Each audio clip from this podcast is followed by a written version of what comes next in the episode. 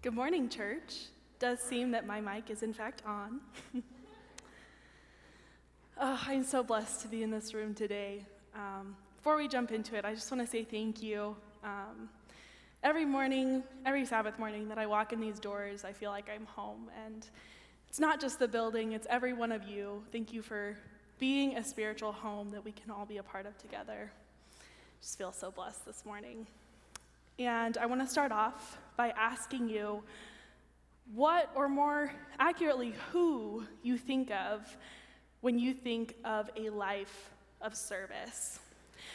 When I started thinking about it, the first person that came to mind for me was Mother Teresa. Um, actually, for almost everyone I asked, it was Mother Teresa. Um, but I also thought of Dorcas, um, women who gave up everything just to care for others. But when I spent some more time thinking about it, um, I thought about Moses.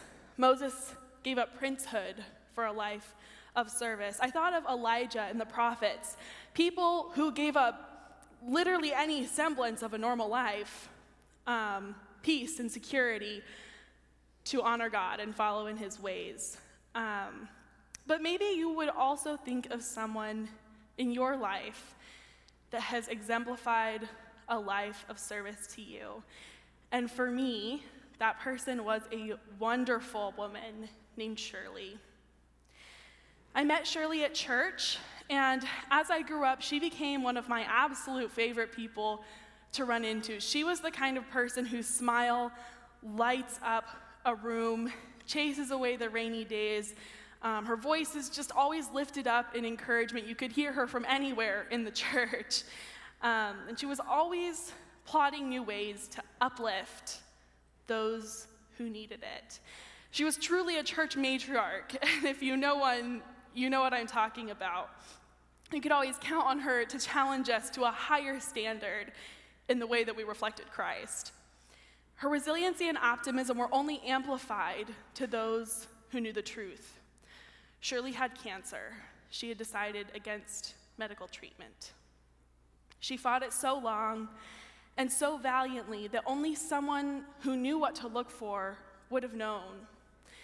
And as the sickness wore away at her physical form, she only worked harder, organizing safe spaces for children in need, pulling at the heartstrings of our community together in worship, and never dwelling on her difficult circumstances. Always stepping into spaces as an agent of healing, even though she had none for herself. She had every reason to pull away, to say it was too much. But instead of keeping her precious remaining time to herself, she gave it freely in a true reflection of Christ. Shirley led an undeniable and unabashed life of service, not out of spiritual obligation, because if she gave out of spiritual obligation, there's no way that she could have mustered the strength to give what time she had left the way that she did. No, she gave out of the great joy and the great love she took from her relationship with Jesus. A life of service is often viewed as a life of servitude, bound to endless altruistic commitments taken on due to some holy guilt. But a life of service can be so much more. It is rejoicing daily in the committing of our lives to our Savior, knowing that each moment He guides us will result in blessings for us and blessings for others. A life lived in service to Christ means, in equal parts, we find freedom and rest, even in our hardest efforts. If you have a Shirley in your life, you know exactly what I'm talking about. But if you're still in need of examples, I believe that not many in history have exemplified this kind of life of service better than Mary, mother of Jesus. Mary's life was not an easy one. Far from it. She sacrificed so much. She indeed did commit herself to a kind of servitude as mother of the Savior, which is perhaps the single most important task God has ever imparted on a human being. But Mary wasn't weighed down or held back by these circumstances. Instead, she took her new normal in stride. She found reasons for joy and she moved forward with purpose and with grace every day. Her story begins in Luke 1 26 through 28, which says, In the sixth month of Elizabeth's pregnancy, God sent the angel Gabriel to Nazareth, a town in Galilee, to a virgin pledged to be married to a man named Joseph, a descendant of David. The virgin's name was Mary. The angel went to her and said, Greetings, you who are highly favored. The Lord is with you.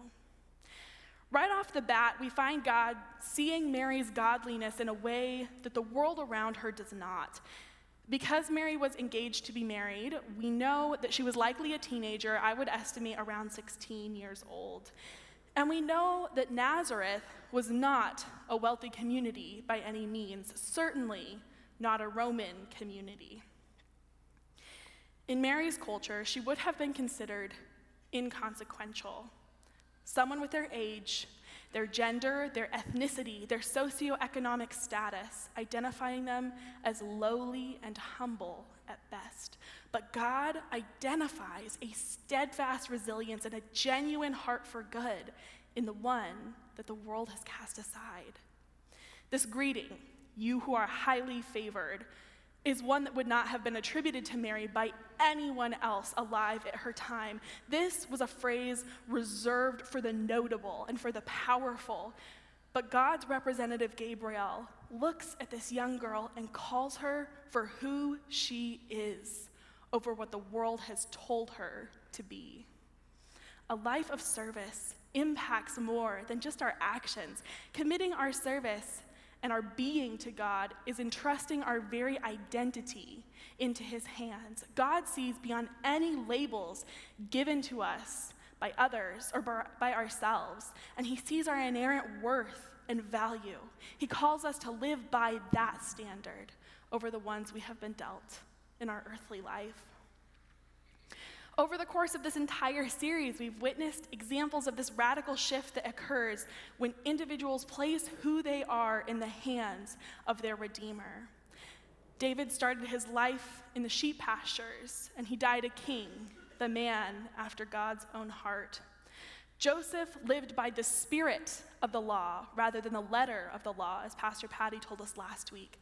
And he went from a nameless carpenter lost to history to the man who raised the Messiah and Mary, a young girl from a lowly town, the mother of the Savior. God always defines us better than we do ourselves. We might not receive an angel in our living room telling us exactly what God thinks of us. Maybe you have. I haven't. Please tell me about it.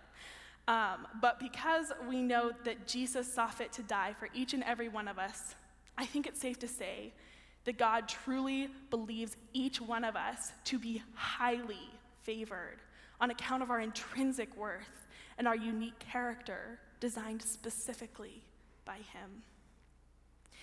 And yet, I acknowledge that while it's one thing to commit our identity to God, it's another thing entirely to discover for ourselves as individuals what it means to lead a Christly life of service. I believe each one of us has something that moves us deeply, and God can take that and transform it into something that we use to move others as well.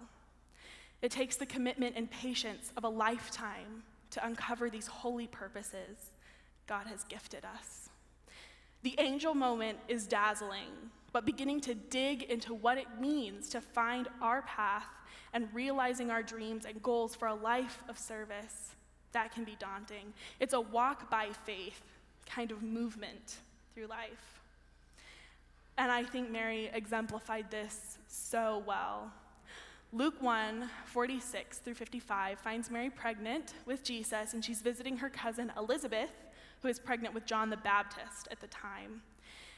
And it would be easy to think that because Mary knows she is carrying her Savior, the Son of God, it would make sense for her to be joyful and lighthearted. Her salvation is here. But we know that Mary was about to enter the terrifying time of being both unmarried and pregnant in a society that viewed this status as a death sentence. So not only is Mary cemented into a life of worldly shame, but she knew it would take a miracle to even keep her alive long enough to bring Jesus into the world. And yet, all Mary finds for God is praise. And in this beautiful psalm, all her own, Mary says these words My soul glorifies the Lord, and my spirit rejoices in God my Savior, for he has been mindful of the humble state of his servant. From now on, all generations will call me blessed, for the mighty one has done great things for me. Holy is his name. Mary, an endangered pregnant teenager, destined for a life of sorrow, says with full confidence From now on, all generations will call me blessed. No one at her time could have predicted it, but she was right because I'm here, thousands of years later, telling you how blessed Mary was. She had the foresight many in her time did not. But I have to wonder what kind of life Mary envisioned for herself and for her unborn child, because based on the prophecies regarding Jesus coming, um, many expected him to be a judge, uh, a worldly liberator, a leader. And I wonder if Mary was given the foresight to see beyond those cultural stereotypes I wonder if maybe she saw him as a Samson, breaking down Roman authority with brute strength, or maybe she saw him as Moses, proudly bringing his people from exile and liberating them from oppression. Maybe she likened him to his forefather David, equally skilled in the palace and on the battlefield, and her by his side, Queen Mother. Is there any way she could have anticipated that the fulfillment of messianic prophecy would manifest in a nomadic rabbi, radical unto death in his gospel and his love for us? What Mary may not have understood then, and what we must learn today, is that when we give, there will be gain. And that gain will often look nothing like what we hoped to gain when we embarked on the journey of service in the first place. But it will be better. This process of continuously adjusting our expectations of what service will bring to our lives as our hopes are dashed or unrealized reminds me of a movie that I watched over and over as a kid. My mom and I share many things, and one of those is a love for old rom coms. And one of our favorites to watch together is the 1986 film The Money Pit with Tom Hanks. This movie opens on Walter and Anna. They are a beautiful young couple. They are just beginning their lives together and they are looking for their first home. And they're lured into this quick sale. They're told the house is worth millions and it's way less than that. And they're so excited and they sign the papers. And the second they do, things begin to go wrong. The house they once believed to be vintage and charming begins to fall apart before their eyes, and they have been conned. Every time they think they have it under control, the bathtub falls through the ceiling, or the kitchen explodes in electrical fire, or the renovation crew goes on strike until they can shell out more cash. And this once happy couple begins to bicker under the weight of crushed hopes and dreams until it seems they may give up on the house and on each other. But there is redemption, as there is in all classic rom coms. Um, and instead of cracking under the pressure, they adjust their expectations and they learn to communicate honestly. And their story ends with their wedding in front of their brand new, restored money pit. It's a much different house than the charming, vintage one they fell in love with. But that doesn't matter, because the house is now a story, a testament to the strength of their characters as individuals and the love they share. It's not what they expected, but it's more than they could have dreamed. Mary lived a life of pain and loss that she probably never could have anticipated as she faithfully mothered her Savior. And she could have allowed that frustration from unrealized expectations to build and take over, and none of us would have blamed her. But instead, she allowed her expectations for the ending of her story to be rewritten anew every single day that she spent in the presence of Jesus. I think Jesus' dedication in the temple after his birth in Luke 2 is a good example of a change in expectations for Mary. Um, Mary and Joseph are at the temple, they are dedicating Jesus. This is the custom um, in the time. And um, Simeon is a man who is very devout and he's been waiting for the Messiah, and God has told him that he's not going to die until he meets the Messiah. And he's very old and he's very tired, and he walks into the temple. He sees Mary and Joseph and Jesus, and he runs over and he snatches Jesus out of their arms, and he's praising and he's yelling and he's excited. And this is not normal for temple dedications. No old men coming in and snatching babies and you know running around and holding them up. That's not normal. So Mary and Joseph are getting excited like, "Oh, we knew our kid was special, but someone else is telling us that he's special, and we like to hear that too." And they're happy and they're rejoicing, but there's this shift in tone when Simeon turns to Mary and speaks specifically to her in verses 34 and 35 and he says, this child is destined to cause the falling and rising of many in Israel, and to be a sign that will be spoken against, so that the thoughts of many hearts will be revealed, and a sword will pierce your own soul too. I wonder how often Mary thought that metaphorical blade had fallen. It could have been as she tucked her toddler closer to her as they fled death from Bethlehem towards Egypt in the early hours, the cries of Rachel's daughters following her into the morning. Maybe it was as she raced around Jerusalem, calling frantically for a young boy who was sitting calmly in a temple at the top of the city, teaching the wisest what they did not know. Maybe it was when she recoiled at the words, Woman, why do you involve me? My time has not yet come. When she tried with an honest heart to encourage Jesus towards the future God had in store for him. And I must assume that she wept every single day that her precious son wandered through the desert without food, his soul struck low in cosmic turmoil. Every day that he spent healing the masses with no rest for himself. And every day that she heard the cryptic whispers from high places calling for his demise. When we reflect on the secondhand suffering that Mary endured at the hands of her calling, we can't help but wonder what part of human strength and motherly resilience steeled her to withstand this violent and blessed life she was given. It calls into question what a life of service really is, because service, in the way we think about it today, could not hope to shed light on this situation. Today's world presents service as a checklist of possible benevolent engagements. But for Mary, a life of service entailed a heart that said, I give my heart for the healing of the world, knowing it will be broken. A mind that said, My steadfastness will be an anchor to my community.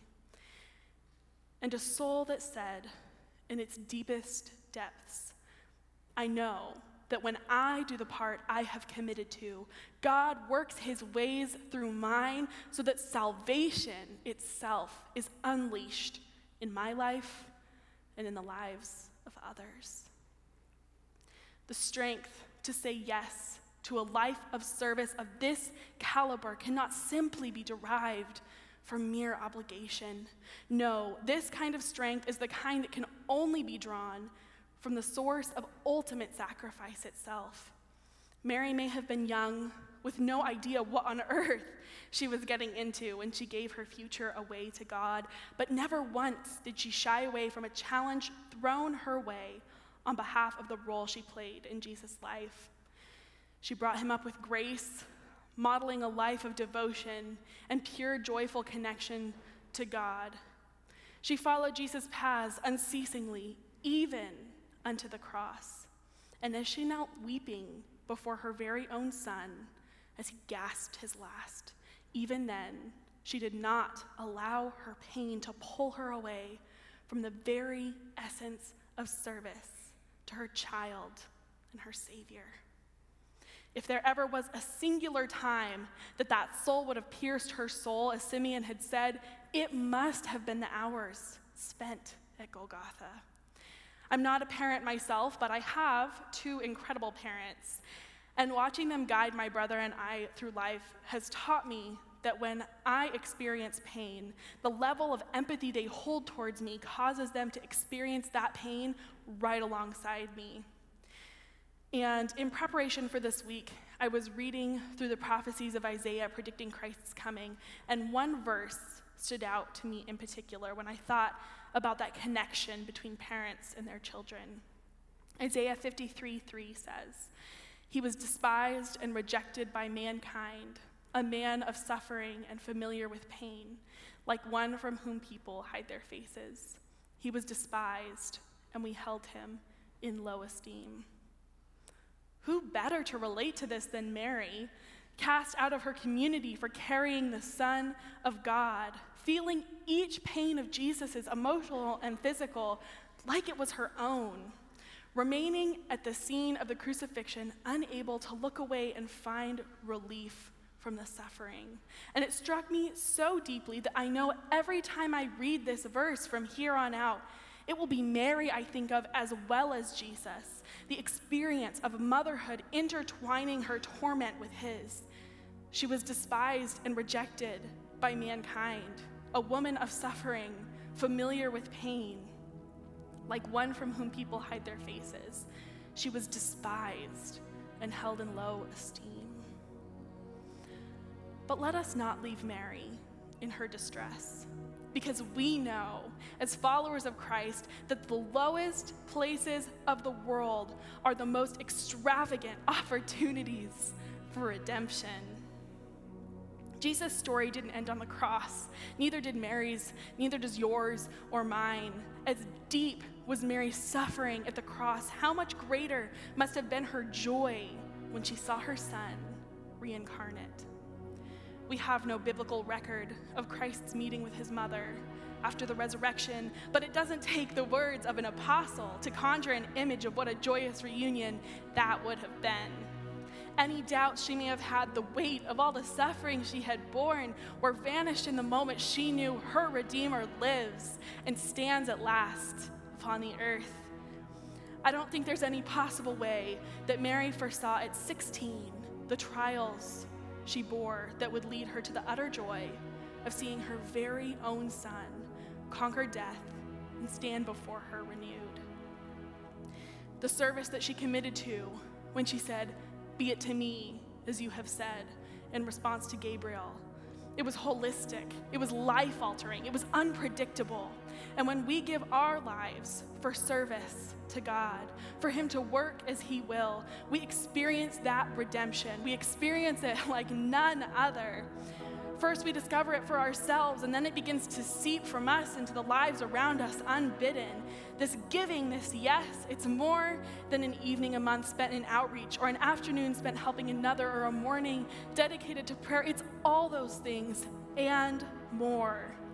It is a full and complete surrender to God with the understandings that His callings for us will always edify, they will always build, they will always hold more for us than we ever could have found on our own.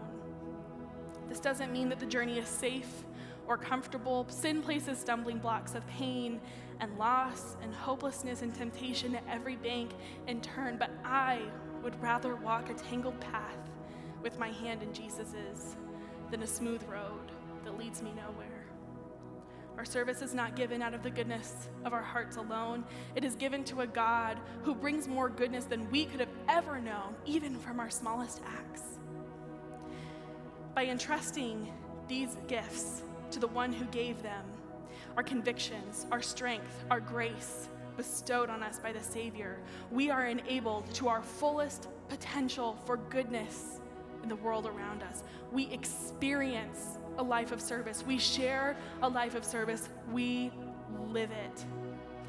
Because of this, a life of service is one that is more full, one that shakes foundations, one that challenges standards, one that patterns its paths after the steps of Christ in connecting with God for true purpose, in protecting the downtrodden, in honoring the inerrant value of selfhood amplified by the presence of more. Let your service be more than action. Let it leave the mark of who you are on the world around you. Let it fill you with the knowledge that you were meant for more. Let it be your bowing to a creator who has carefully designed a life meant only for you. Let it be the love of Christ incarnate in you. Let's pray. Dear God, you are good, you are gracious, you have made us for more. Today we follow in the footsteps of Mary in accepting the calling into the goodness of the unknown. We want to further your designs over our own. Empower us for the life of service you have created for each of us. Give us the grace and strength to follow in your ways over ours, even when they detour from our plans. We are confident that your way is better. We love you.